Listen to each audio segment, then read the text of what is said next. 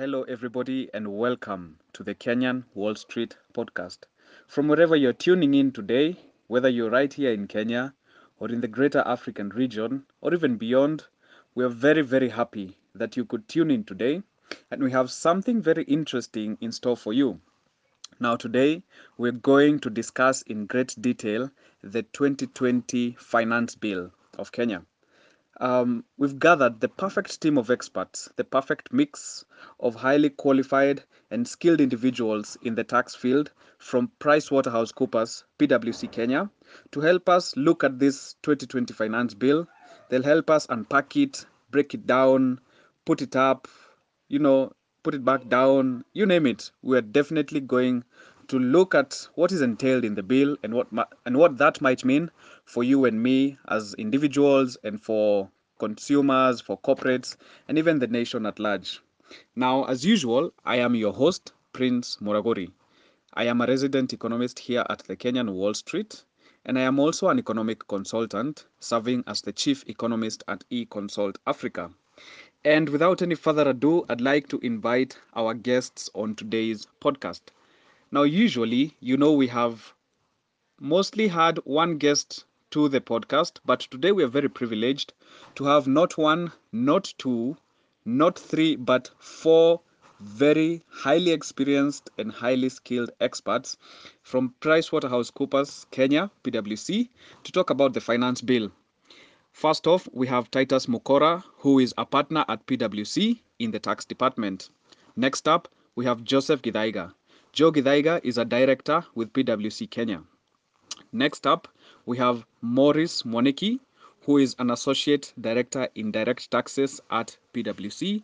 And finally, we have Edna Gitachu, who is a tax policy lead at PwC. So, guys, thank you so much for joining us today. You know, we're doing this online um, as the new normal is is is that's how people are calling it. But we are very happy that you could join us and uh, help us to unpack the finance bill.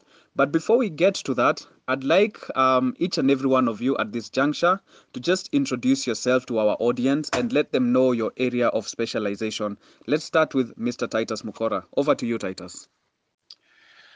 Thank you, Prince. Um, my name, as uh, Princess said, is Titus Mukora. I'm a partner in the tax department. Uh, my specialty is around international tax and transfer pricing, uh, but I also have an interest in tax policy and how tax policy is developing in Kenya. Uh, so that's an area of interest for me, and that's why I'm happy to be on this podcast today. Thank you for that. Next, we'll have Mr. Joseph Githaiga.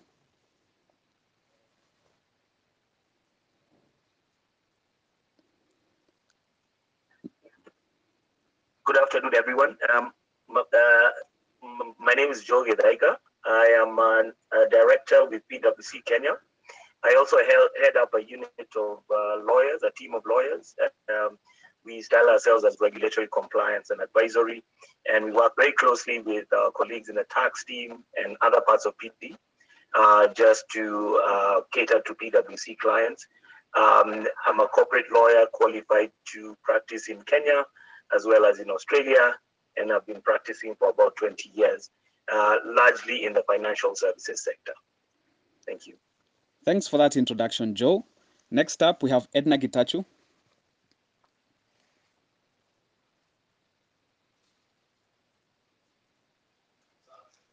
Thank you, Prince, uh, for allowing me to participate in this show. My name is Maurice Mwaniki, an associate director with the indirect taxes team in PwC Kenya. Uh, my area of focus and specialization is uh, VAT, customs, and excise. Uh, have experience of over 20 years. Have been working with PwC, and previously I've also worked with the tax authorities in Kenya. And I'm happy to be part of this conversation. Thank you. Thank you, Maurice, for that wonderful introduction. Um, I think now finally we can have Edna Gitachu.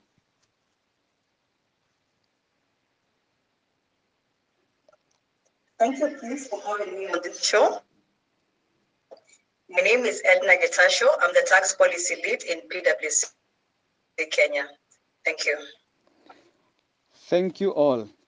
Now, I think with all those great intervention, I'm sure our audience is now convinced that we have the perfect team of experts to break down the finance bill for them. And without any further ado, we'll jump right into it. As most people know, the Finance Bill 2020 was tabled in the National Assembly on 6th May 2020. Now, three things make this year's finance bill really stand out. First of all, what's interesting to note is that this year's finance bill was tabled earlier than we've seen in previous years, where finance bills would be introduced to the National Assembly after reading the national budget in June. That's the first thing. The second interesting observation that makes it special is that the bill came just a few days after President Uhuru Kenyatta assented the Tax Laws Amendment Act. And finally, and I think perhaps the most outstanding thing is that the Finance Bill 2020 comes at a period during which the world is undergoing significant changes, particularly with the COVID 19 health pandemic. This has greatly disrupted, disrupted and reconfigured the way the world functions and operates.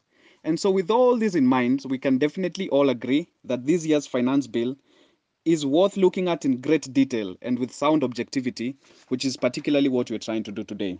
And so, right off the bat, I'd like to begin our discussion today by getting your overview of the 2020 finance bill, you know, just your brief overall comment on it. And let's begin with Mr. Titus Mukora. Uh, thank you, Prince. And maybe I could, uh, in my brief overview, I could probably just deal with some of those points that you've raised. Uh, yes, the finance bill came early, but as you remember, there was a court case, I think sometime last year or the year before, that said that um, we could not implement the finance bill before it was actually passed through parliament. So before, what used to happen is that the finance bill came into effect uh, simply on submission by um, by the Treasury to Parliament under a law that was that allowed um, uh, allowed the finance bill to come into effect. And I think what the judge said is no, that can't be done. It has to be actually passed into an act. So one of the reasons it's come early is so that by 1st of June, and this is the sort of the aim, that 1st of June, you actually have a finance act uh, rather than it going under debate and the finance act only comes into effect around October or November of this year. So that's that's one of the reasons that has come early. And I think you've also made a very good point around the fact that it comes right after the, the Tax Law Amendment Act was actually signed. And again, uh, what you'll find is that a lot of issues have already been addressed in the Tax Law Amendment Act. And if you actually look at the finance bill, uh, there's not much, uh, there, are not as many provisions uh, in the finance bill that we would expect as in, in, a regular finance bill. And that's because they've been addressed. But what, what, what might be interesting to some of um, your listeners is that in uh, some of the provisions that were rejected in the Tax Law Amendments Act have found their way back into the finance bill literally one week after they were rejected by parliament. So it will be interesting to see how parliament handles uh, those provisions which they which they had uh, rejected under the tax law amendment act.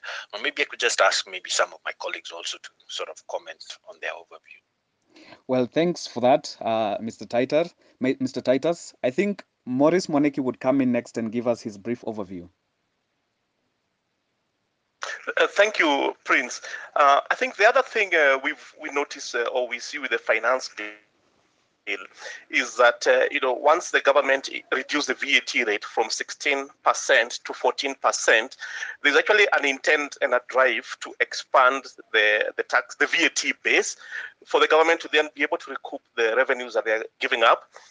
And so we are seeing in the finance bill that there is there is a proposal to remove any or reduce the zero rating of certain goods and services, as well as uh, the removal of VAT exemptions, such that all the items or services will then be subject to VAT at 14%. I think this then talks to the government's agenda of uh, expanding the VAT base and enhancing revenue collection, in as much as the VAT rate has been reduced uh, to 14%. And as my colleague Titus has mentioned, most of the changes actually did happen during the, the Tax Laws Amendment Act. And some of the proposals around the exemptions and zero rating were also rejected by Parliament at that time. And uh, uh the National Treasury and KRA have brought back these changes. So again, it's going to be interesting to see how that will be addressed, but we see the government pushing an agenda of uh, expanding the VAT base. So thank you for that. And thanks to you for that wonderful overview. Finally, we'll have Edna Gitachu. Thanks, Prince. I'll not repeat what my colleagues have said, but one of the observations is that there is an attempt by government to expand the tax base. We are seeing very bold moves around introduction of new taxes. One of the taxes is a digital service tax. There is a lot of potential in taxing the digital sector. We are also seeing the introduction of minimum tax. And during the show, I'm sure we'll be able to discuss some of this at uh, great length. So there is a very desperate attempt for the government to be able to raise more revenue through this finance bill. Thank you, Prince. Well, thanks for that. And now, having discussed the overview, we definitely see that there are many nitty gritty details, many finer details that we now need to unpack. And we shall move on now to discuss the specialized questions regarding various themes contained in the 2020 Finance Bill. And the themes that we'll be looking at today include number one, corporate taxes, number two, tax administrative changes. Number three, employment taxes. Number four, value added taxes. Number five, excise duty. Number six, miscellaneous fees and levies. And finally, non tax legislative amendments. And just to begin with the, with the first one corporate taxes. Um, here, I think I'd like to engage Edna on that. Um, corporate taxes have seen interesting new uh, proposals in this bill, and one of them is definitely the minimum turnover tax. Some people have heard about it, but you know, the layman out there who hasn't read the bill might not really understand what it means for them, and especially if they're a business owner. So, kindly go over what is included in that minimum turnover tax and how it particularly impacts small businesses in Kenya during this period when many businesses are struggling to survive. Over to you, Edna. Thanks, Prince. So as I had said in my introduction, there is an attempt by government to mobilize more revenue, and therefore this is a new tax, minimum tax, and it is pegged at 1% of the gross turnover. So the policy thinking behind this is that all taxpayers are supposed to contribute at least 1% of their gross turnover as taxes. But having said that, are there any exceptions to this rule? We realize that if you earn in employment income residential rental income, or you have any capital gains that have been realized, or a person dealing with mining or oil and gas in the oil and gas sector, these are exempt from mining from minimum tax. In addition to this, for the SMEs, to your question around the SMEs, so long as you're registered under turnover tax, then you're also exempt under minimum tax. And if I'm just to give the policy thinking behind this minimum tax, mm-hmm. It was really to, to bridge the gap between taxation of SMEs and other taxpayers. SMEs are already taxed under the turnover tax regime, where similar to minimum tax, they have to contribute at least 1% as turnover tax, 1% of their gross turnover as turnover tax. So in terms of the impact to the SMEs, they are excluded under the ambit of minimum tax, but for those who are not registered under the minimum, I mean, the turnover tax, and perhaps I should have started by saying that by SMEs from a tax perspective, we are looking at businesses with a turnover of between 1 million and 50 million Kenya shillings. So if you're not registered under turnover tax, because they have an option to be taxed under the ordinary tax regime, where their profits are subject to 25% tax, it is time to ask yourselves, is it worth it for, for them to continue being taxed under the ordinary tax regime? Because if they're supposed to contribute at least 1% of their gross turnover as tax, then it makes no difference for them to either be under the ordinary tax regime or under the turnover tax regime. But uh, with that, there are also quite a number of challenges, Prince, that come with the introduction of this minimum tax. And one of the challenges that I would like to single out, we had alluded to this, is the timing of the introduction of this tax. Mm-hmm. Currently, quite a number of businesses are struggling to remain afloat and they are having very serious cash flow concerns. So I'm not sure that this is the right timing for introduction of minimum tax. This is an area that government would want to consider and maybe defer until we are over with the effects of the COVID-19 pandemic. And another challenge that comes to mind is around the rate that is being proposed. The rate of 1% is very high. If you have to look at other countries in the region, that's Kenya, Uganda is also proposing to introduce minimum tax. We have the West African countries and Nigeria. The rate is 0.5% of the gross turnover. So this, the rate is quite high and perhaps Parliament should also consider this, even as they seek to implement it in the future there should also be certain exemptions when it comes to minimum tax because like for businesses, new businesses, you do not necessarily make profits the first year. So with that in mind, it becomes a very punitive tax to be introduced. So that's a very brief overview of the minimum tax, Muraguri. Well, thank you. I think you've summed it up quite well. It's a new tax and definitely coming in very interesting times. Um, and so, just as you've said, uh, the timing definitely plays a key role. And closely related to this newly proposed uh, tax on the corporate taxes side, we have another one which is called the digital services tax. Now, for this, I'd like to engage Mr. Titus. Uh, the 2020 finance bill has introduced a 1.5% tax on any income that is obtained from services derived in Kenya through a digital marketplace. And so perhaps you can begin by talking about, you know, what does it mean, a digital marketplace? And now move on to unpack what that means for foreign firms that are operating in Kenya's digital marketplace because we've seen in a number of countries in various jurisdictions around the world they are moving on to this digital taxation and perhaps now Kenya is trying to join them but um, would it be we, we would want to know what that means for Kenya and particularly for firms operating in the mobile uh, in the taxi hailing or food delivery business that use these apps what that means for them. So over to you titus Thanks, Prince. Um, uh, you're right. Um, you know, there's been a lot of talk globally around uh, how to tax um, sort of these uh, very technology-oriented uh, businesses, um, and it's very important to note that uh, when we talk about you know technology-oriented businesses, remember that most businesses now have a very significant component of theirs that is uh, driven by technology. So you've got to be quite careful when you're talking about, you know, digital businesses and and and trying to define exactly what do you mean uh, by digital businesses. Um, and I'll come to that a bit in terms of who is targeted in respect of these digital services tax. Um, but as you said, um, this this is a tax that is uh, the, the the taxation of some of these companies has become quite a difficult issue. But that issue is actually being resolved in by the OECD, the Organization for Economic Cooperation and Development, and through a mutually inclusive process that in actually includes Kenya as part of that mutual inclusive process. And the reason that this is being tackled on a global level under the OECD auspices is because there is a huge, uh, it becomes a huge problem if you try and tax these companies uh, unilaterally, because what will end up happening is that these companies will be double or triple taxed on the same income um, if there is no coordination between the countries as to how to tax them.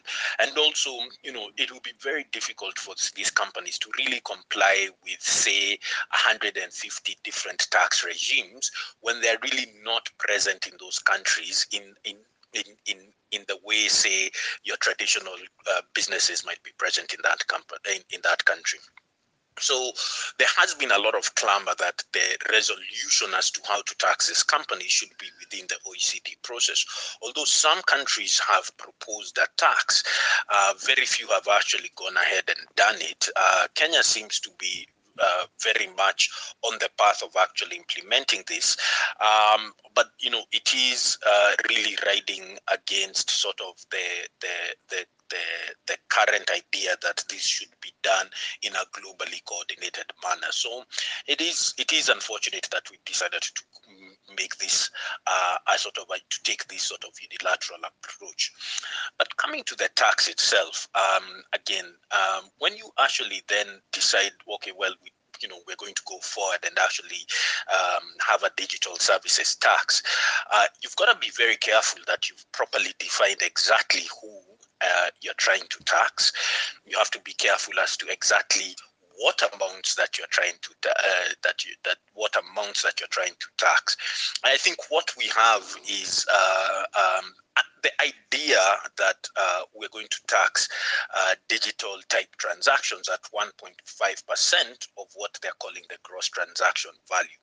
And really what the what what the law suggests is that um, the, the, the, the, the that if you're operating a digital marketplace, and that's the term that's being used, if you're operating a digital marketplace, the transactions um, which you earn revenue from that digital marketplace will be taxed at 1.5% of the gross transaction value.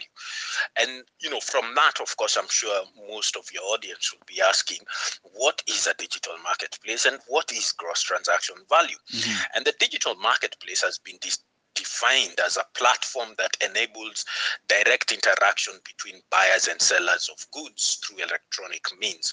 Now, you may think, okay, well, you know, that sounds like um, uh, an, uh, you know, an indefinite but the definition, if you really look at it, is can be interpreted in a very narrow way because it appears to be targeted towards what we call platform companies, where you're an intermediary and linking a buyer and a seller.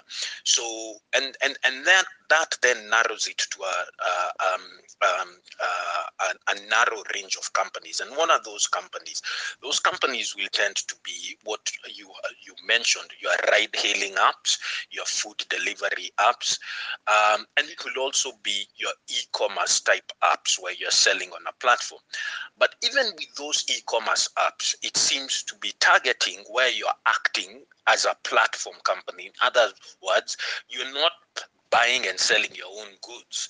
Um, you're not, sorry, selling your own goods, but you're a platform company that provides the platform for other people to come and sell goods on your platform. And those are two distinct models in in the e-commerce business so there is an important it, it's really important that um, that it is clear that this definition or um, because i'm not sure whether this the bill in reality targets that narrow range of companies, if that was the intention, or it's simply um, what actually arises from the definition that has been put in place. And this, uh, some clarity would be required. But if you look at it, what companies are not included in here? And the big companies that you won't find in that kind of definition are those that one don't uh, earn um, um, revenue from from from their customers. And who who are those? Those are take for example your social media companies or your search engines. So when you as uh, Prince go on to a search engine, you don't pay the search engine anything. When you go on to your um, favorite social media site, you don't pay the social media site anything. So actually, it's actually actually all free. So these companies don't seem to be uh, included in that. And these companies' revenue is actually an advertising model.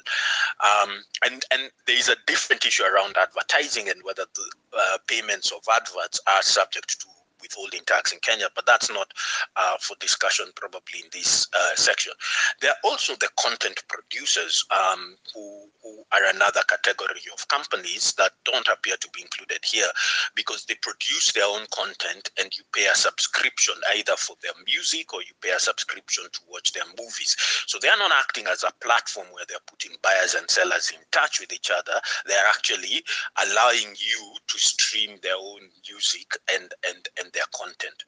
But going to uh, going to and, and that's about who is targeted in this, and that's really important for clarification. But also the the amounts that are being targeted, and actually there's a huge complexity in this, and and and you really just need to look at um, the invoice. I'm not even sure it's an it's called an invoice, but what you receive when you um, when after finishing your ride on one of these ride-hailing companies, and if you look at the breakdown, actually, uh, that what exactly is the revenue that the ride hailing company gets? Because remember there is a huge part of what you pay if you if you if you if you go from say westlands to town. Um, what you and you're charged 200 shillings. Of that 200 shillings you know about 150 of it is actually going to the driver or, or the owner of that car. So that isn't revenue that is being earned by the platform company. They only earn a commission. Um, so again you know what is gross transaction value is important to define that because again that's um, not very clear and then um, the way the definition has also been uh, written is it's targeting non-resident farms, but it's sort of written in a way that says non-resident farms who accrue income in Kenya. And the problem is a lot of these companies are outside of Kenya and they say they don't accrue income from Kenya because most of their business activity is outside of Kenya. But that's maybe a, a technical tax issue that I probably won't um, uh, go into uh, in this forum. Uh, but what would be the impact of um, of, of, of, of these charges? I think the easiest one is that you know you're gonna charge me 1.5 percent. I'm the easiest thing I would do is just basically pass on that 1.5 percent to the user of the service or to the customer. Mm-hmm. So what would happen is when you now finish your ride in that ride hailing in, in one of these ride hailing companies, you will now have an extra 1.5 percent being charged on you, and that's the easiest thing that um, uh, that these companies would do. And it's it's very problematic because what it ends up doing is increasing the cost of that product, and it is really not an income tax. And this is really the, the distortion from an economic perspective that arises because an income tax is a tax on the income of, of, of the person providing that service, the platform service. But if that person simply passes it on to you, then it is not a tax on their income. It is actually operating akin to a sales tax. And that's probably going to be the easiest thing. Uh, if you're not getting the consensus of some of these companies, if, the, if these companies are saying that, hold on, uh, there is this consensus approach that we're trying to do at the OECD level. Um, if they're not in agreement with this, they simply pass it on to you uh, as, as, as, as, as the consumer of the service. And so it just makes the cost of that product more expensive and really distorts the whole um, economic setup because, you know, these e-commerce companies, these ride-hailing apps and whatever, actually are very important or critical in terms of getting um, this uh, the, the, the, certain businesses getting the mass um, uh, uh, getting certain businesses to achieve uh, um, a, a, critical mass in their operations. So, so I, I, I, I would think I'm, I'm not sure whether that has been analyzed or whether that is a critical factor that's been taken into account. But I think it will be the cost will just simply be passed on uh, to you, uh, to to to you, uh, to you and me. Well, thanks for that. Maybe I'll stop there. Yeah. Yeah. yeah thank, thanks for that. And I, I, I definitely agree that when it comes to proposing some of these new taxes, especially those which are not conventional, uh, they're very new in nature. Some tax incidence analysis needs to be conducted to mathematically check, you know, if this tax is charged on this product, who bears it more? Is it the producer or do they systematically just pass it down to the to the consumer? And very closely related to that uh, tax under this bucket of corporate taxes, we have another move by the government uh, which proposes to reduce some corporate tax deductions that were previously available to corporate bodies. We are seeing some things like um, the bill proposing to disallow subscriptions payable to trade associations and club subscriptions paid by an employer on behalf of their employee, and also disallowing expenditure of a capital nature incurred by a person on the construction of public schools, public hospitals, and roads, and similar stuff. And finally, another one, which I want us to talk about, is that the bill has reduced tax incentives available to companies listing their shares at the Nairobi Securities Exchange. Now, uh, Mr. Titus, you know that Kenya has not not so very many companies are listed on the stock exchange, and so if we are not giving incentives uh, through taxation, what what impact do you do you see this having? uh, on on the registration of companies in the Nairobi Securities Exchange? Okay, thanks, Prince. Um, and maybe maybe to answer your question, what I'll do is just give again some context around what the current thinking in terms of designing and fashioning income tax in Kenya is. So the current thinking, and I think this is um, um, very much pushed by also multilateral institutions, is that we should try and reduce as many incentives and exemptions that we have in the Income Tax Act. Now, if you look at our tax to GDP ratio as Kenya, our tax to GDP ratio is very low. Now, it is higher than the, say, African average, which I think is about 14%, and I think our tax to GDP ratio is around 18%. So it is higher than the average, but it is still the African average uh, tax to GDP ratio is one of the lowest in the world. And so the idea is that African countries need to collect more tax and aren't collecting a lot of tax.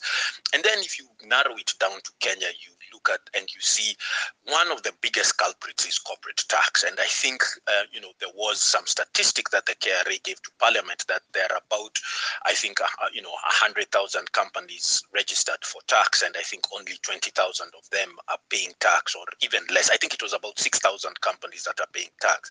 So the if you look at corporate tax as a percentage of all taxes collected, that has been decreasing. Corporate tax has been decreasing as a percentage of all taxes um, collected. So the question is why? And they have hit on this answer that, well, there are too many exemptions and incentives in the Income Tax Act. And these exemptions and incentives do not actually add much value. And what do we mean by they do not add much value? Nobody is coming to list because I have an exemption on the NSE or a reduced tax rate. No one is coming to set up a business in Kenya because you have an EPZ or an SEZ regime. That is the argument that has been put forward and against the tax incentives. So the idea is have a simpler act, reduce all these exemptions and incentives that are clogging up the act, making the act complicated, reducing your tax collection, reduce all of them, and then have a lower tax rate. Reduce your corporate tax rate to compensate for the for for the for the removal of these exemptions, these incentives. To compensate for that, reduce your corporate tax rate. So we've seen under the Tax Law Amendment Act, the corporate tax rate has been reduced to 25%. And then the idea is reduce that, but remove all these incentives and exemptions. Um, and then you you, you're still able to spur the businesses with this uh, lower corporate tax rate. You have a simpler act and so forth and so forth. Now, it's not in my place to, and probably not in this forum, to say whether, you know, all these assumptions being made are correct or not correct and whether they've been tested or not tested. I think that's the policy that has been adopted, and that's how we're going to go forward. In respect of your specific question on this, uh, on the entities that have been listed on the NSE, I think the, the, the, the impact is much less because what happened is that with the reduction of the corporate tax to 25%, there was this whole category of businesses that were supposed to be getting special exemptions, I think 27% and 25%, that then became irrelevant because because anyway the corporate tax rate had been reduced to 25%. And I think there's just another section of businesses whose corporate tax rate, if you listed, and this was all dependent on how much of the company you listed. And if you listed a significant amount of your company, you would get a corporate tax rate. I think that was below 25%. So that has now um, all of that has uh, gone away, but remember that the corporate tax rate has, in any case, come down to 25%. So it's rendered some of that um, uh, to be to, to be relevant. Uh, and I guess again the argument, if you put this argument to the government or to KRA, they would say nobody ever came to list because of that corporate tax rate. People were listing or not listing for a variety of other reasons. So why should we give away anything around the corporate tax rate? Mm-hmm, mm-hmm. I see. And you've been speaking about income tax exemptions, which I think I'll now uh, plug Edna into the di- discussion. We have seen that the finance bill proposing that income tax exemptions be reduced. And one of these proposals is under home ownership. So the bill proposes that, you know, income of a registered home ownership savings plan uh, cannot now be tax exempt. It's subject to income tax. And I'd like you to comment on the significance of this, particularly uh, on two perspectives. First of all, how will it affect the big four agenda of affordable housing? Uh, because suddenly owning a house will become a bit more expensive. Uh, and number two, we had seen this pass through parliamentary proceedings just a short while ago, and then it's found its way back into this finance bill. So kindly comment on those, Edna. Welcome. Thank you, Prince. I think I'll start with your latter question. It was very, very disappointing, I must say, for National Treasury to recycle this same proposal that had been rejected by Parliament under the Tax Laws Amendment Bill. And the reason why the uh, Parliament rejected it is because it was going against the Big Four agenda. So we hope that Parliament is also going to reject it, given that there is a parliamentary standing order that says that no bill or no motion can be reintroduced in Parliament within a period of six months from when it was last debated. So it is our hope that it will also be rejected. But having said that, let's look very closely at this home ownership savings plan. And any individual who seeks to own a home would have to rely on savings to be able to at least get the initial deposit that they require. And there are different avenues for these savings. You have some will save through SACCOs, others through banks, and we also have the home ownership savings plan. This was introduced way back in 1995, and the rationale for this was to just mobilize funds for individuals for them to be able to, to, to own their own home. But we have seen that the incentive has been very low. At up to 2017, the incentive was about 48,000 shillings per annum, and it was supposed to run for a period of 10 years. So if you multiply 48,000 by 10 years, that would give you about 480,000, mm-hmm. which would be very low for you to be able to afford a house. Now in 2018, this was changed to 96,000 per annum. So for a period of 10 years, this is going to give you 960,000. Still low, but better than the initial 480,000 that was there. But having said that, the uptake has also been very, very low, and it's time for the stakeholders involved and including National Treasury to consider the question of why is the uptake very low? Is it because the incentive is low, and is it time for us to actually review this incentive upwards? If I was just to very quickly compare this incentive against the mortgage interest relief, the mortgage interest relief is at the rate of 500,000 shillings per annum. So comparing that with 96,000, 96,000 shillings is very, very low in my view. So perhaps questions need to be asked. Is it the structure of how the incentive is, or is it the whatever is available in the market that is causing there to be a low uptake? So those are the challenges. But to your question, we really hope that this is not going to be passed by Parliament. Thank you, Prince. Well, thanks to you for that insightful discussion. And having spent significant time talking about the corporate taxes, we'll now cross over to tax administrative changes that are contained in the finance bill. And the first one on which I'd like to um, engage Titus is on the voluntary tax disclosure program. We know that uh, the there has been an application of waiver penalties of of, uh, of of waiver of penalties and interest, but now what we are seeing in this finance bill is that the waiver is uh, being indexed uh, or categorized into what percentage of a waiver you can get in the first year, which is 100%, 50% waiver in the second year, and 25% waiver in the third year. So, with this amnesty is being provided in the form of voluntary tax disclosure programs, I'd just like you to comment on how effective these tax disclosure programs have been working in Kenya historically, and whether this new categorization, uh, incentivization in terms of the sooner you do it, the better, how do you see that playing out? Thank you. Yeah, thanks, Prince. Um, I usually um, i tend to be quite critical of a lot of measures that are introduced, um, police tax policy measures, but this is one which I think is actually a really, uh, really great step and a really great uh, both by KRA and Treasury. And I'll tell you why. Is that um, there has, if you look at the tribunal, the tax tribunal, and you look at the High Court, uh, there's always there are so many tax cases. Um, I mean, ten years ago, you would hardly open the the newspaper, the, the, the general national newspapers, and see any reporting of any tax case. Nowadays, you know, it even makes the nine o'clock news. Uh, some of these tax cases even make the nine o'clock news. So the, the, the current environment has been very litigious, and the the, uh, the approach of uh, tax collection has been extremely aggressive. And I think it's time we sort of took a step back and looked at a more collaborative way of um, dealing with tax collection. And this voluntary tax disclosure pro program really falls within that uh, category. So it is really a positive move. Now, um, historically, I, and I can say I don't have uh, data around this, but from what I would call anecdotal evidence, it's clear that you know taxpayers do not go go and make voluntary disclosures to the KRA. They don't go and say, "Oh, I did, I haven't paid this tax. I would like to pay this tax." And there are many reasons for that. There are first of all, there are very steep penalties and interest. Uh, so you make your voluntary disclosure, yeah, but you get slapped with these penalties and interest. So this acts as a real disincentive.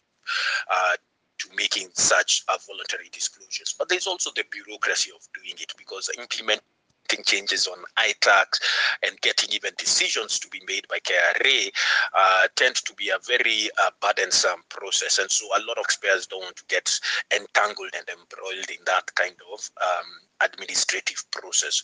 So nobody does, so I, well, and I say this is uh, anecdotal evidence. I don't think very many people make voluntary disclosures.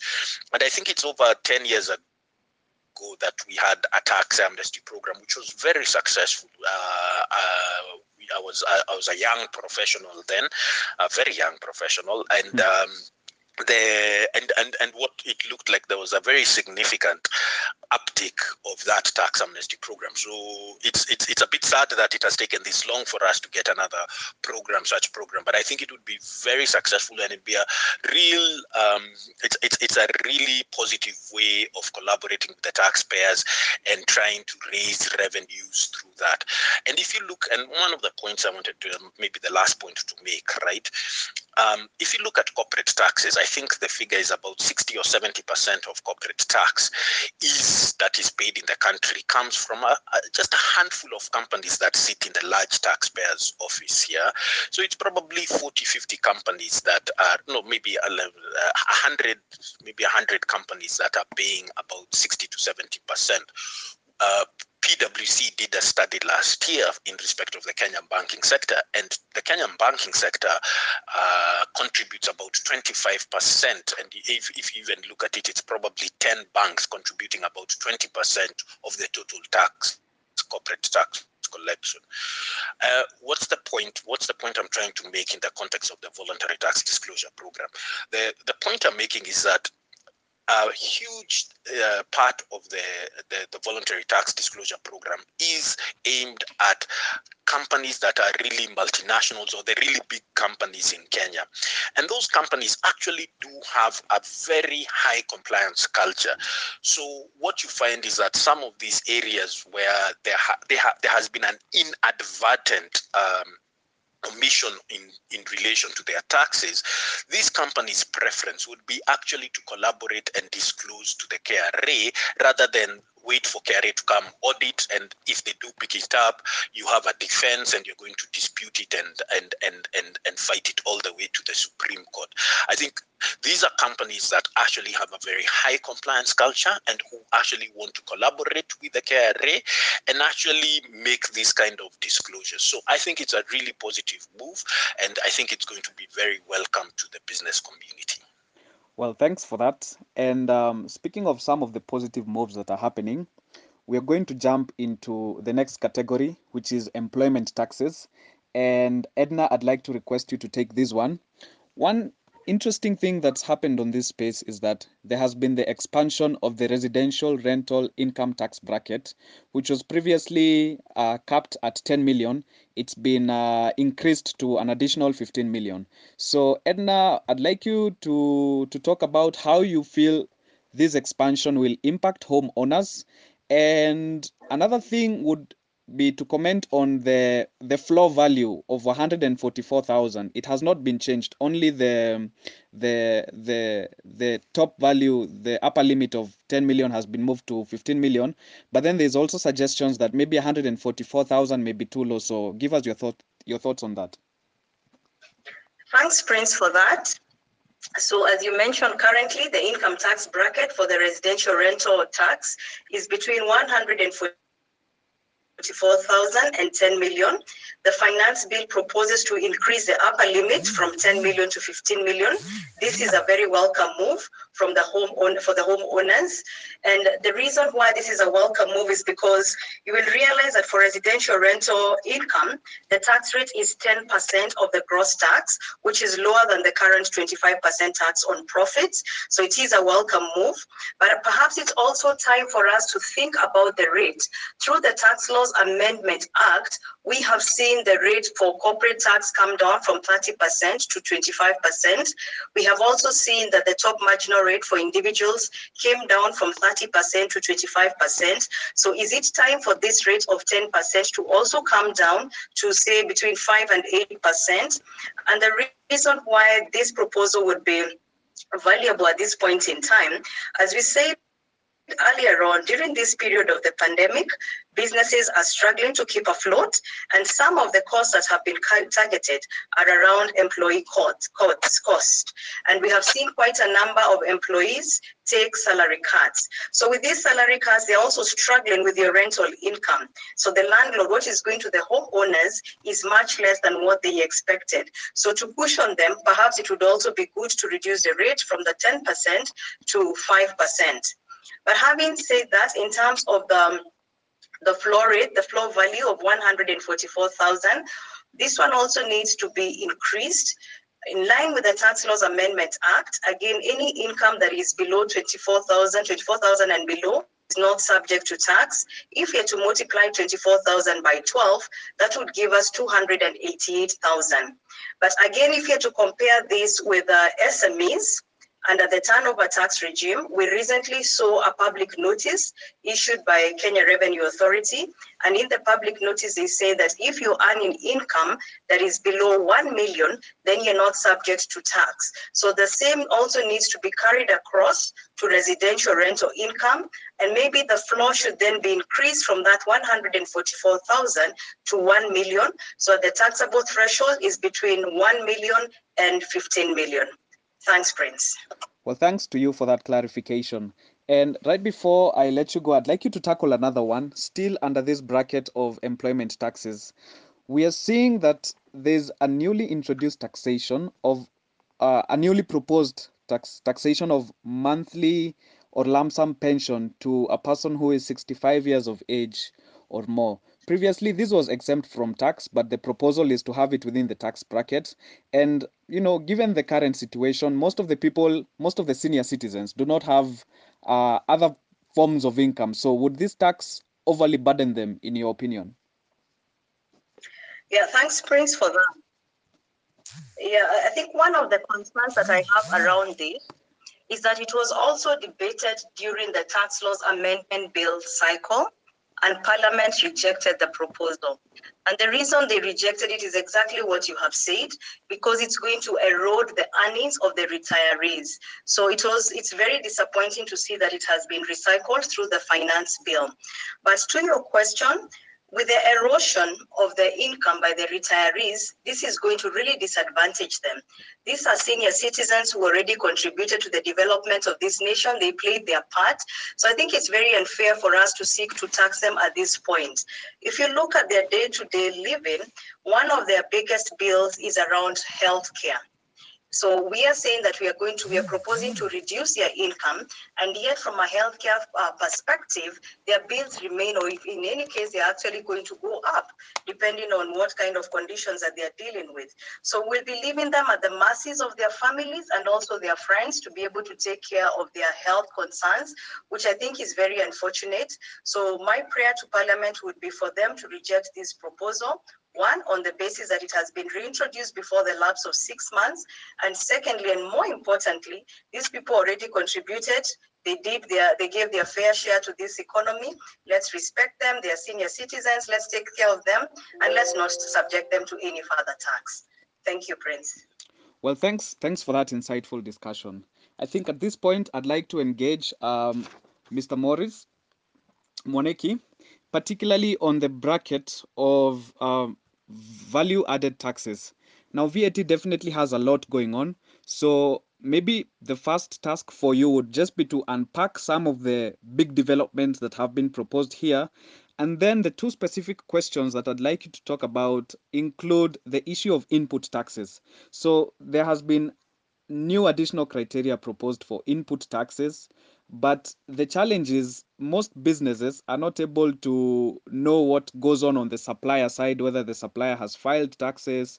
And so there are many information asymmetries that exist in that kind of uh, supply chain arrangement. So kindly go over th- some of these major developments and then talk about this issue of the input tax deduction.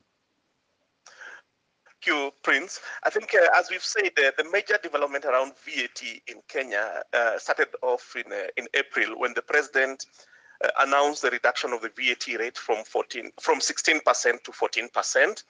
Uh, and then this, of course, has a major impact in terms of government revenue collection. And so some of the changes we are seeing around the finance bill are actually around extending or expanding the, the VAT base. Now, to your question around the input VAT deduction, maybe it's good that I give a, a background so that then you get a, a, perspective of where KRA is coming from and where they are headed.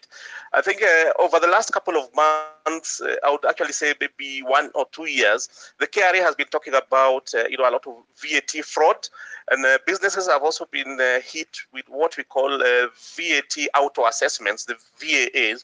And what we are seeing KRA talking about a lot is what they call the missing trader tax evasion scheme, where there a lot of suppliers or businesses that are claiming input VAT that then KRA are saying that this VAT, we cannot see it from our side being paid over to government and have been challenging businesses, you know, who supplied this to you? Who did you buy from? And how come the VAT has not been paid? Now, the recent development has been that uh, some of these traders have actually been taken to the court. Others have been subjected to the tax appeals tribunal. And to summarize the outcome of those cases is that the in actually in the recent past, I would say in a month, a month ago, the Tax Appeals Tribunal actually ruled in one particular case that a business does, is not required to prove uh, whether their supplier actually paid the VAT over to the KRA. Their burden of proof ends where they're able to demonstrate I purchased goods, I paid for the goods, I received an invoice, and I actually have an ETR receipt for my purchases. And that is sufficient enough to then claim input VAT deduction as per the current VAT law. Now, what we are seeing the KRA and National Treasury trying to do is to address that challenge that then they have that has been presented by the court and the tax appeals tribunal by then coming back and amending seeking to amend the VAT law to then require any business that is claiming input tax to first prove that the supplier has actually accounted for their VAT. Now, it's very unfortunate that the KRA is then trying to pass their responsibilities or delegate their responsibilities to a taxpayer. And as you've said, it is very difficult for these taxpayers or this uh, buyers to be able to defend or prove that their suppliers have actually paid VAT. And I think we need to remember that these suppliers were actually registered by the KRA. The only reason you buy items from a, a, person and you accept their invoice is because they have provided you evidence that the KRA has registered them and they actually have a PIN or a VAT number and they have an ETR machine. Now, we hope that this proposal will be rejected by Parliament. And our suggestion and our proposal to, for KRA is to actually consider the use of technology in actually being able to cross-reference the supplies or what businesses are reporting as their sales and what others are reporting as their purchases. And one of the areas we would hope that KRA would look at is their new uh, iTax system to be able to enhance it, to have the capacity to capture some of this information. And this is not something new that uh, we are calling on KRA to do. We've seen other jurisdictions, including our neighboring countries like Rwanda, actually using technology to be able to tell where businesses are reporting their VAT correctly and where the business, other businesses are then claiming input. And so I think the challenge is to KRA to adopt technology rather than burden taxpayers, because if they do that, then what we expect or anticipate to see will be a lot of litigation, taxpayers going to court to, to fight this because then they are not able to uh, demonstrate that they, their suppliers have actually accounted for VAT. So I would, I would like to leave it at that, Prince. Thank you. Well, thanks. We can leave that as, as is and perhaps cross over to another closely related bucket, which is excise duty. Now, um, we know that in this 2020 finance bill, there has been a downward review of alcoholic strength of beverages, basically to as a way of trying to get the government to capture more revenues from these alcoholic goods which are seen as seen goods or goods that have high social costs over and above individual costs. Now, I'd like you to comment on what you feel that could mean going forward, given that the beverages industry, the alcoholic beverages, have seen a lot of taxation, push and pull back and forth. And this one is definitely aimed at trying to squeeze more money out of that sector. But on a softer issue, I'd like you to comment on what this means for consumers because uh, Kenyans are price sensitive. They have high price elasticity of demand, and so when prices of alcohol goes up, we have seen in the past that people shift to the lower uh, the lower priced illicit brews. So, what do you see going forward with this new tax proposal? Thank you, thank you, Prince, for that. Yeah, and, and I agree with you. I think the intention of the government here uh, is to increase the revenue collection from excise on uh, these alcohol uh, products. And the proposal to review the strength of alcohol uh, and the tax excise tax bracket means basically that uh, more products are going to move from the category of beer, which has a lower attracts a lower excise rate, to the category of spirits, which are subjected to higher excise uh, duty rates. Now, again, as you've raised, pointed out, there is need for the government to then assess and the KRA to also assess what's the impact of these changes to the end product or to the price of the end product to the consumer.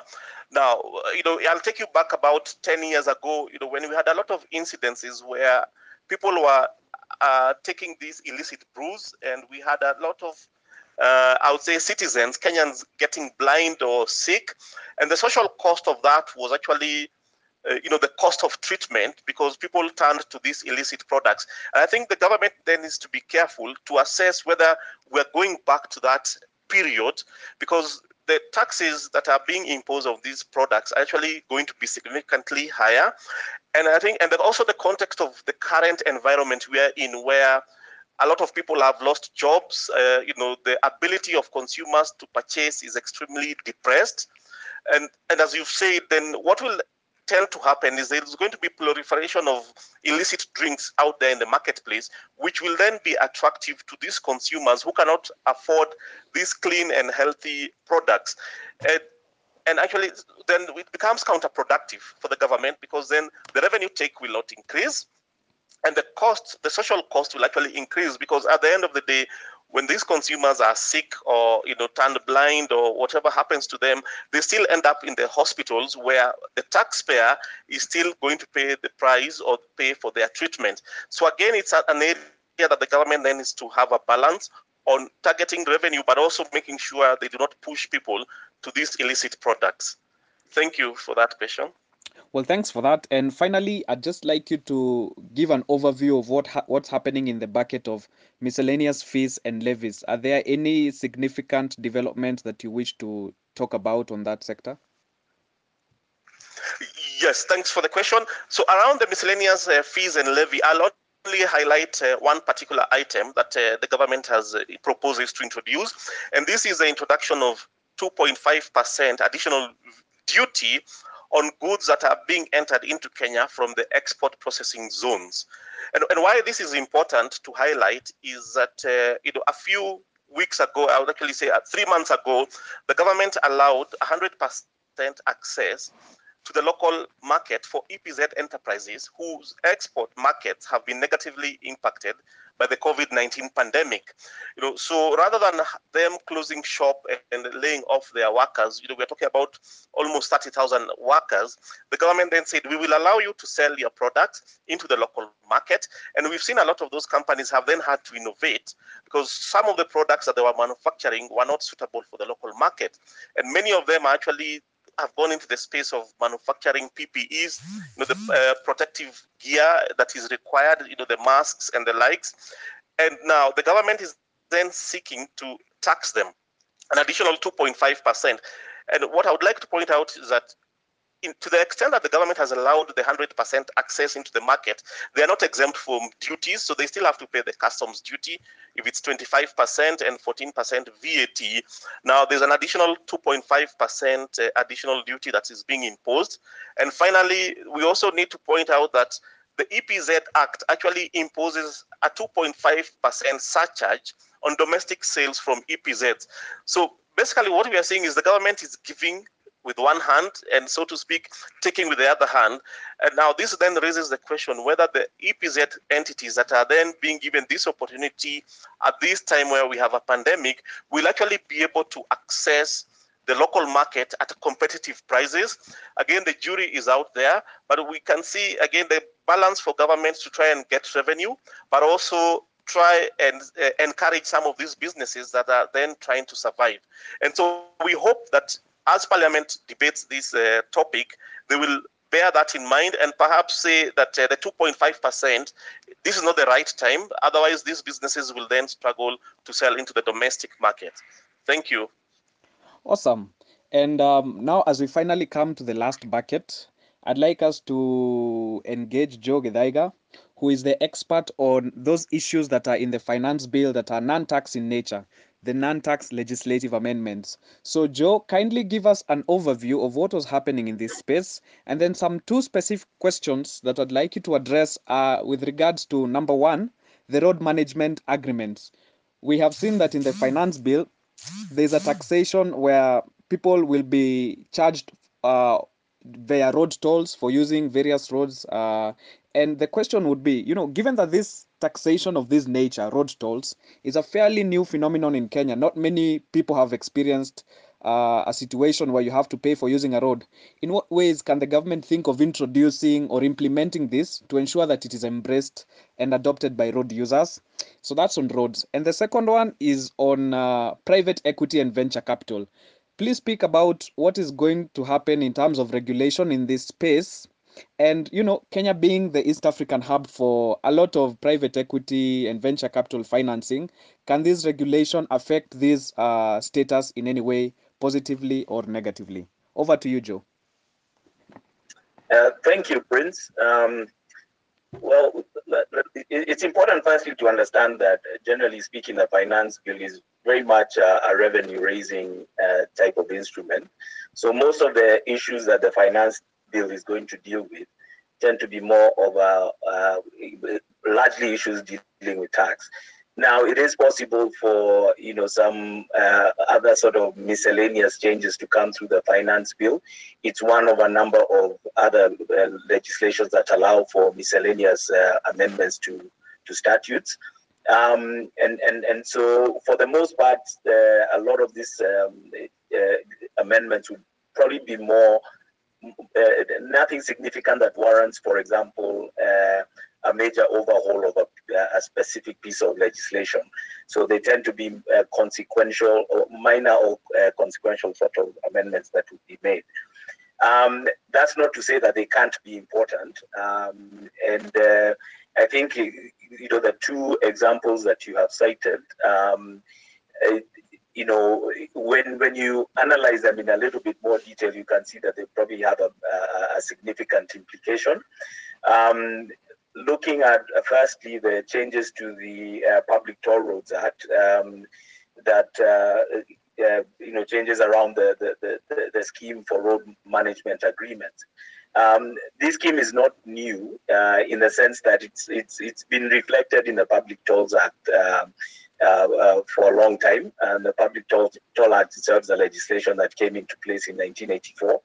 And I think uh, for some of us with a few gray hairs, we can remember sort of those uh, those uh, early years in the 80s uh, where you did have toll roads or the, the concept of toll roads had been um, had been implemented and you know you you found various um, major highways had toll stations um, but that means of um, um, revenue raising for the purposes of um, maintaining roads, I think was uh, uh, uh, over time it was abandoned. And I think much of the revenue raising was probably done through the roads levies. Um, so it's interesting to note this change and whether the government is sort of heralding a return to tolling. Uh, there have been um, uh, we, have seen in the press uh, over the last few years um, hints that this was an avenue that the government was uh, looking to readopt for the purposes of either building new roads or alternatively uh, maintaining existing roads. Um, now, the specific changes under uh, under the, that are proposed under this finance bill um, are basically uh, one to uh, as currently um, uh, drafted. The public toll roads requires road manage, management agreements um, to be approved by Parliament before they become effective. Uh, it, uh, it is proposed to amend that to remove the need for parliamentary approval. And so there's probably a big question there as to why we would remove that oversight. Um, um, and uh, then, especially when it's considered with the other amendment that's proposed to that legislation, which is um, you know, the, the, other changes tend to introduce a bit more flexibility in terms of how the, the tolling systems and the means of collection can be um, uh, uh, can be adapted uh, by the contracting parties. It, it, it, gives them more flexibility to determine the me mechanism um, for, for, for, levying and collecting tolls. Um, and then secondly, um, it allows the, the, the, the, entity that has been given the road management uh, agreement uh, to also have an adjustment uh, on the toll. So the minister can set a base toll, but then the uh, the the contracting party is also able to um, have an, a means of adjusting that toll. So again, the question then is. Uh, if, if, if, if, such a toll and such an adjustment mechanism might have implications in terms of increasing a burden to the public purse, um, why would you want to remove uh, the, the you know the, the, the, the, oversight of that type of arrangement away from parliament which is in effect the representatives of the people um, so it, it, in a way it's a curious amendment uh, uh, and, and, and unfortunately the explanatory memorandum to the finance bill doesn't really give you that rationale but i see it uh, as such a significant change, the fact that you remove uh, parliamentary oversight over something like that, that it does warrant further explanation. And unfortunately, we don't have that. Um, the other interesting uh, amendment that has come through, uh, or that's been proposed through the finance bill to that act, is the setting up of a national road toll uh, fund. And so um, all the tolls that will be collected under road uh, management agreements um, as opposed to uh, then be uh, remitted uh, to, that, to that fund. So very much a, a revenue raising measure, um, but there are the implications of which really need to be uh, fleshed out and, and made public so that we can then effectively assess whether this is beneficial to uh, the citizens of Kenya or whether this is just going to be another form of, of, of, of taxation um, that will make our lives more difficult.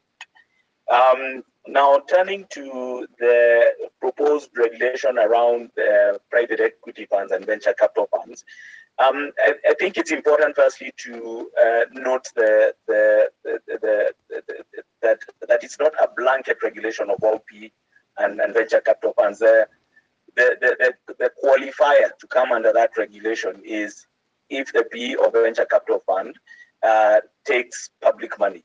Now, uh, public funds. Now, that's not defined for you under the Capital Markets Act, and it's also not defined in the proposed amendments. But when you read the explanatory memorandum, it makes it then clear that who the government is, uh, I mean, what the government is thinking about is pension funds. So to the ex- and, and, and, and so this change is being motivated by um, it's been motivated by a proposal the government had um, um, introduced uh, through the 2015-2016 budget speech, um, whereby they had indicated that they would allow um, uh, pension funds, Kenyan pension funds, to allocate up to uh, 10% of their portfolio towards private equity funds. Um, and so, looked at in that way, I suppose it's a concern that because those pension funds represent public money, so to speak, then it is important that there's some form of uh, oversight or regulation uh, uh, through the Capital Markets Authority over those PE funds that they take that sort of money. Uh, because currently, uh, uh, for the most part, PE funds and VC funds are unregulated in Kenya. They do not require to get a license from a capital markets authority. The rationale typically is that you know they, they, what they invest is private money, and and who they get the money from tend to be sophisticated investors who can make investment decisions for themselves. Whereas largely the, the, the mandate of the capital markets authority is to protect uh, the, what you regard as retail unsophisticated investors uh, and largely who invest through the public capital markets like the stock, the securities exchange and the like. Um, but uh, I suppose to, to, the extent that a portion of their money that sits with pension funds is then uh, invested into PE funds, then you can see some sort of regulatory concern about uh, you know how how how how you know probably around the, uh, the, the the lack of transparency sometimes you you find with any private companies including private equity funds. They have no obligation to report to the wider public or to any regulator. They report to their shareholders. And for the most part governance is a contractual agreement between the fund and the investors. Um, so um, now in, in, in the context of your question around is this likely then to impact you know the ability of uh, startups to uh, raise funds if PE funds are going to be shy uh, uh about getting regulated? Well, for the most part, um, even when you look at your typical PE, it, the typical PE doesn't really invest in startups. Um, they tend to look for either you know larger um, entities uh, that have a, a, um, a track record uh, or a business track record, uh, either at the early stage and ultimately to larger, more mature entities.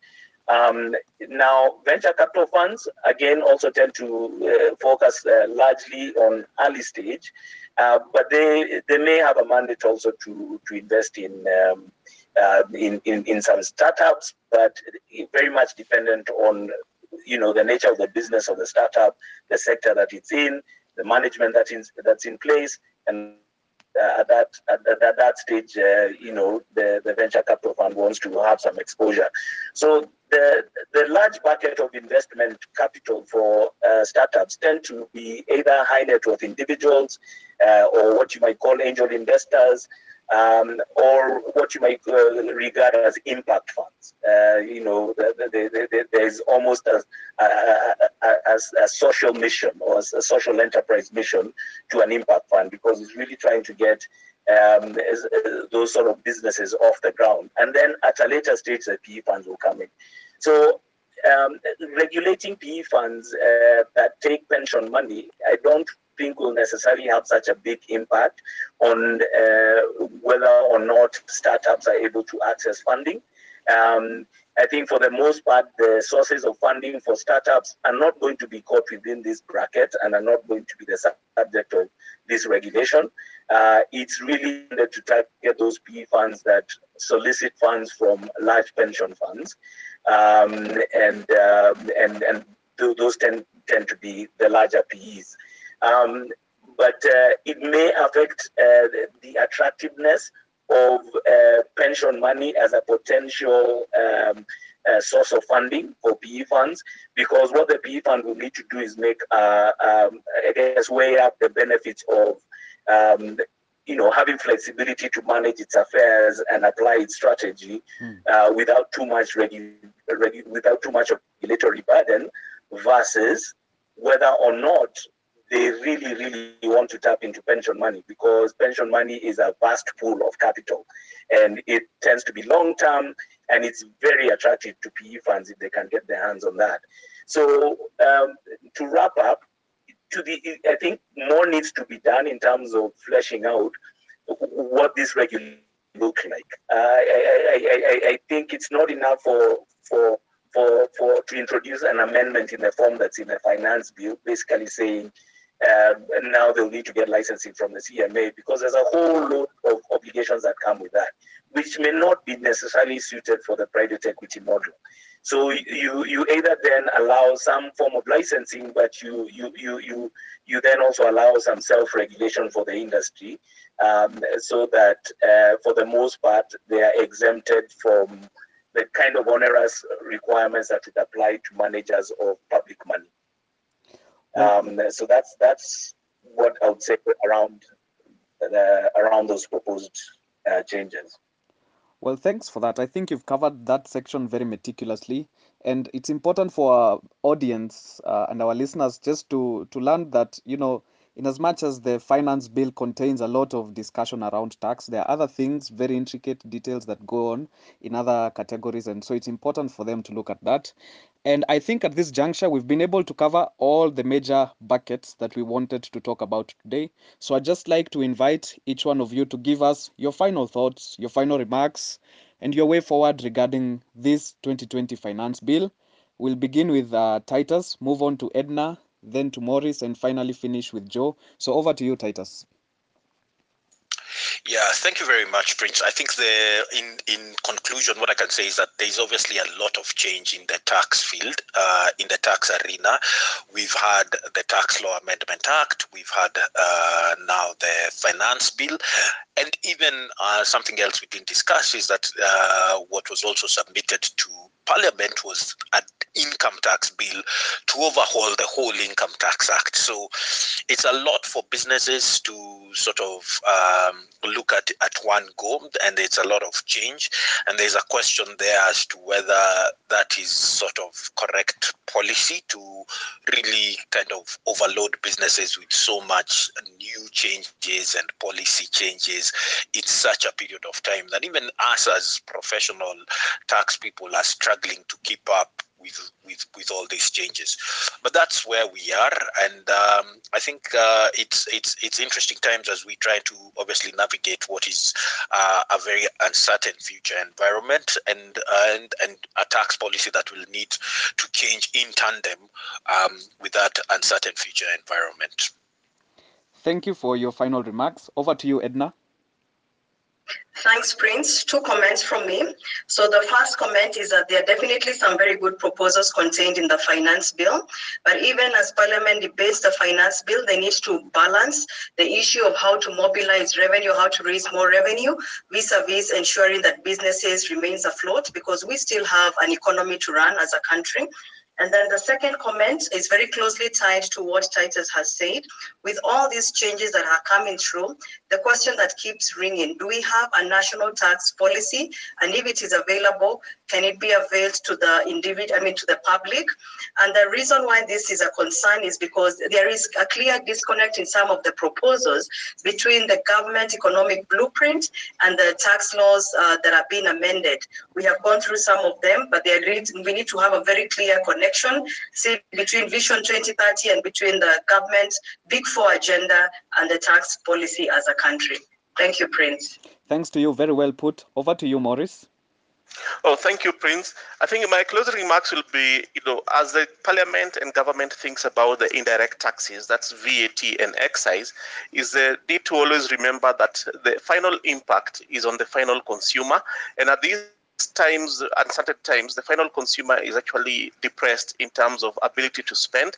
And so we hope that the government will realize this and cushion the end consumers to the extent possible, even as they have introduced a 14% VAT rate, that then may not be trickling down to the end consumer. So that's my plea to the government and to the National Treasury and Parliament. Thank you. Thank you. Finally, we have Joe. Give us your parting shot. Okay, uh, for my, um, in my view, um, I think with the change uh, to the road management, I mean to the public toll, uh, public roads toll act, um, I think that uh, removal of road management agreements from parliamentary oversight uh, leaves a very big question, and I think that is one that the government needs to explain and and and and uh, unpack. Um, and uh, then, with respect to the proposal to regulate um, private equity that take public funds, I think uh, th- that provision, before it becomes enacted as law, I think there has to be a, a very clear uh, discussion around whether that's the best way uh, to meet the policy objective around any public funds that are invested through private equity, uh, because there could be other unintended consequences. I mean, one of the questions that uh, if, if you take the amendment at face value, it would also seem to apply to uh, funds that take money from international uh, uh, pension funds or uh, global pension funds. Now, is that really the intention that government was after? That uh, and will international pension funds then, uh, or will PE funds want to take money from international pension funds if they're already taking money from those those sort of funds? Uh, are they going to want to continue investing in Kenya? So I think there could be different ways of dealing with the issue, and it needs to be explored before we keep, uh, you know, rushing in with an amendment such as this. Okay, awesome. Well, there you have it, ladies and gentlemen, our dear listeners. As you see, we have really thoroughly unpacked the Finance Bill 2020.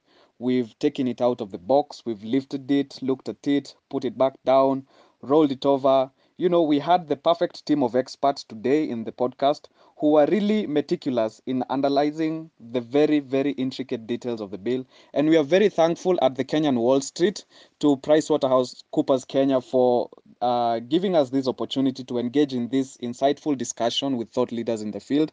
We definitely hope to tackle more insightful discussions in the future. As usual, our dear listeners, you can get in touch with Kenyan Wall Street via our social media channels. On Twitter, you can follow us at at Kenyan Wall Street, and you can also engage with me with your questions and comments at Prince underscore Muraguri on Twitter. So thank you. Keep safe. Keep checking out the finance bill. Educate yourself. Uh, and feel free to engage with also uh, the members of our panel. You can find all their details at the pricewaterhousecoopers official website and social media channels. With that goodbye and stay safe